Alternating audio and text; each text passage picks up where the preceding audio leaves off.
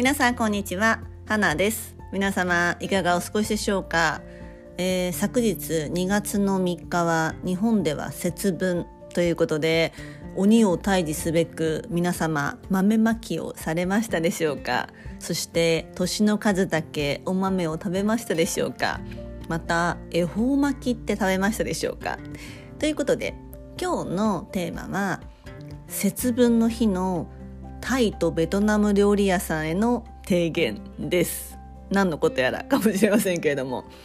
あの皆さん節分って何でやるのかご存知だったりしますでしょうか？なんかこう豆まき鬼退治の印象が強いかもしれませんけれども。節分って実は本当は年に4回あるんだそうです。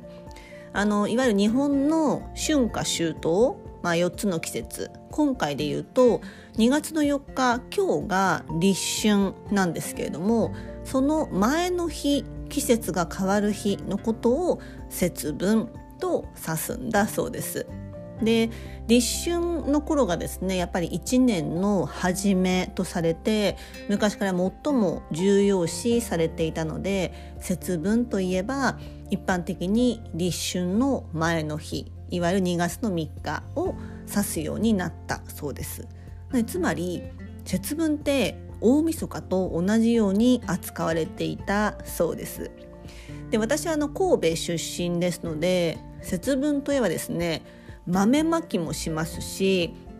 うん、恵方巻きも食べますしそして母は昔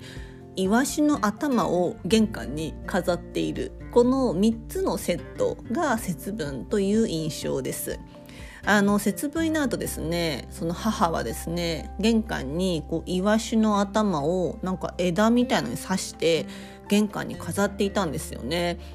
実際に作っていたのか買ってきたのと定かではないんですけれどもでこれ私なんか当時はなんか当たり前のように景色として見ていたんですけれども節分ってこう鬼は外福は内といって、まあ、豆豆まきをしますけれどもこれ豆まきをして、まあ、実際鬼を追い払いましたと。その後この、うん、イワシを、まあ、焼いて鬼がこのイワシの匂い嫌い嫌いらしいんですね。なので鬼が、まあ、戻ってこないように魔除けとして玄関にこのイワシの頭を飾っていたんだそうです。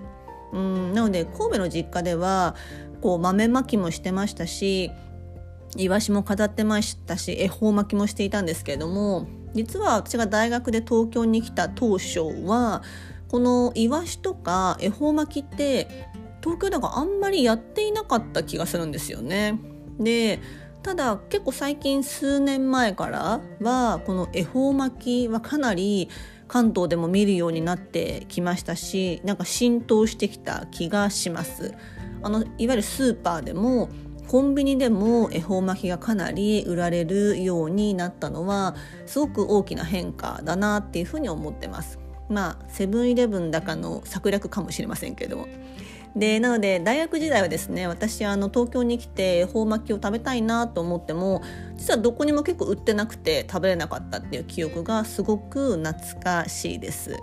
で恵方巻きっての言えば私すごい思い出がありましてあの確か以前のラジオでも言った気がするんですけど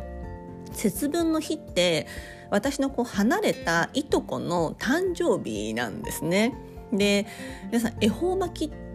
この毎年変わるこの恵方の方向に向いて、まあ、食べるっていうのを、まあ、ご存知の方が多いと思うんですけれどもこの、うん、恵方巻きって確かこう巻き寿司を1本切らずにこう丸ごと食べることが大事なんですよね。なぜならばこう円を切らないっていう意味が、まあ、込められてるから加えて確かねこう黙って食べなきゃいけなかった日が私はしていて合ってるか不明なんですけど。でそのいとこの誕生日が2月3日なんですけれどももうちょうど忘れもしません。その神戸の実家でですね私と弟と母がこう恵方の方向に向かってこの恵方巻きのお寿司を、まあ、黙って食べてたんですね。そしたらもう一本丸ごと黙って食べなきゃいけないのでで食べていたところちょうどその時に電話がかかってきましてで喋っちゃダメだからもう誰も電話出たくないわけです。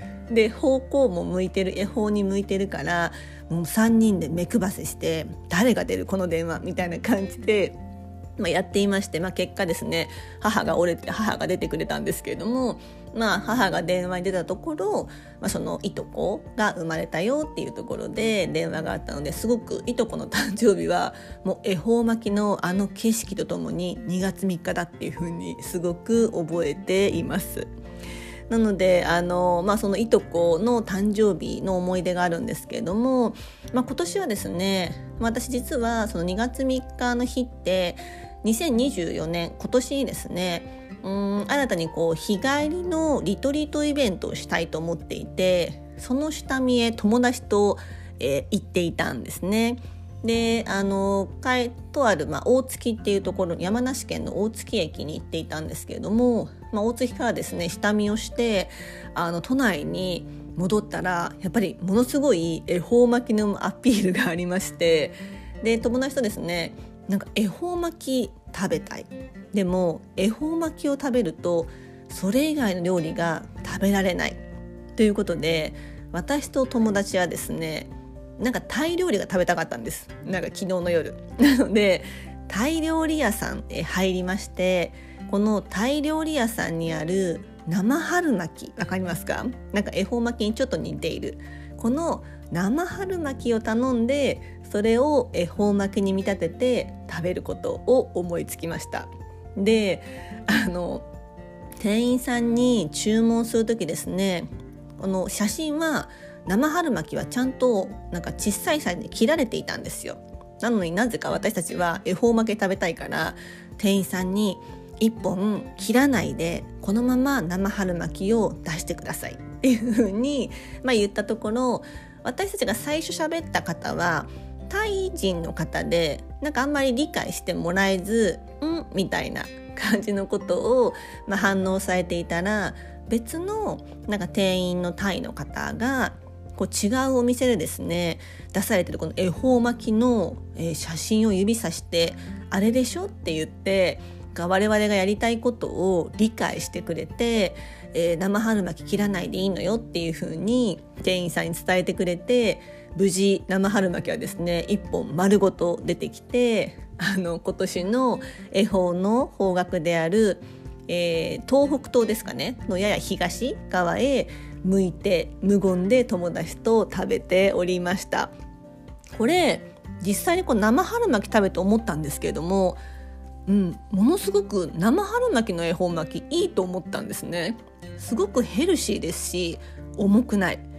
結構巻き寿司の1本って結構な量になってしまうのでこの生春巻きってすごくお腹にももたれすぎないのですごくいいんじゃないかなって思ったのと同時に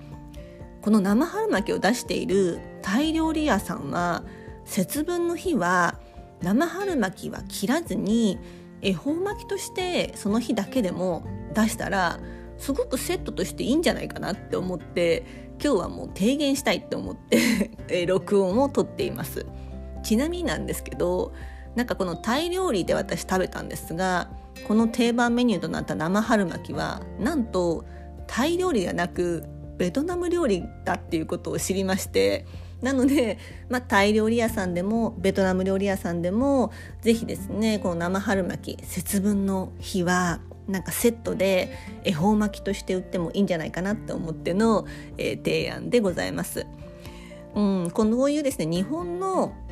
うん素敵な風習が残ることって私すごく大事なことだと思うんですね。でとはいえこの恵方巻きのやっぱお寿司1本食べるの大変なのでだからこそこのヘルシーな生春巻きを恵方の方向を向いて食べるってすごくいいんじゃないかなって思った、え、2024年の節分でした。で本日2月の4日は立春でございます。今年のまあ1月1日や年初はいろんなことがあってなんだかざわざわする年始めとなった方も多いんじゃないでしょうか。なのでですねこの1年の初めとされる今日2月4日の立春新たにこの1年を今日と捉えて開始するのもいいんじゃないかなと思って今日録音を取らせていただきましたいかがだったでしょうか？今日のテーマは節分の日のタイとベトナム料理屋さんへの提言です。今日も最後のお聞きいただきありがとうございました。それでは皆様素敵な新年をお迎えくださいませ。では。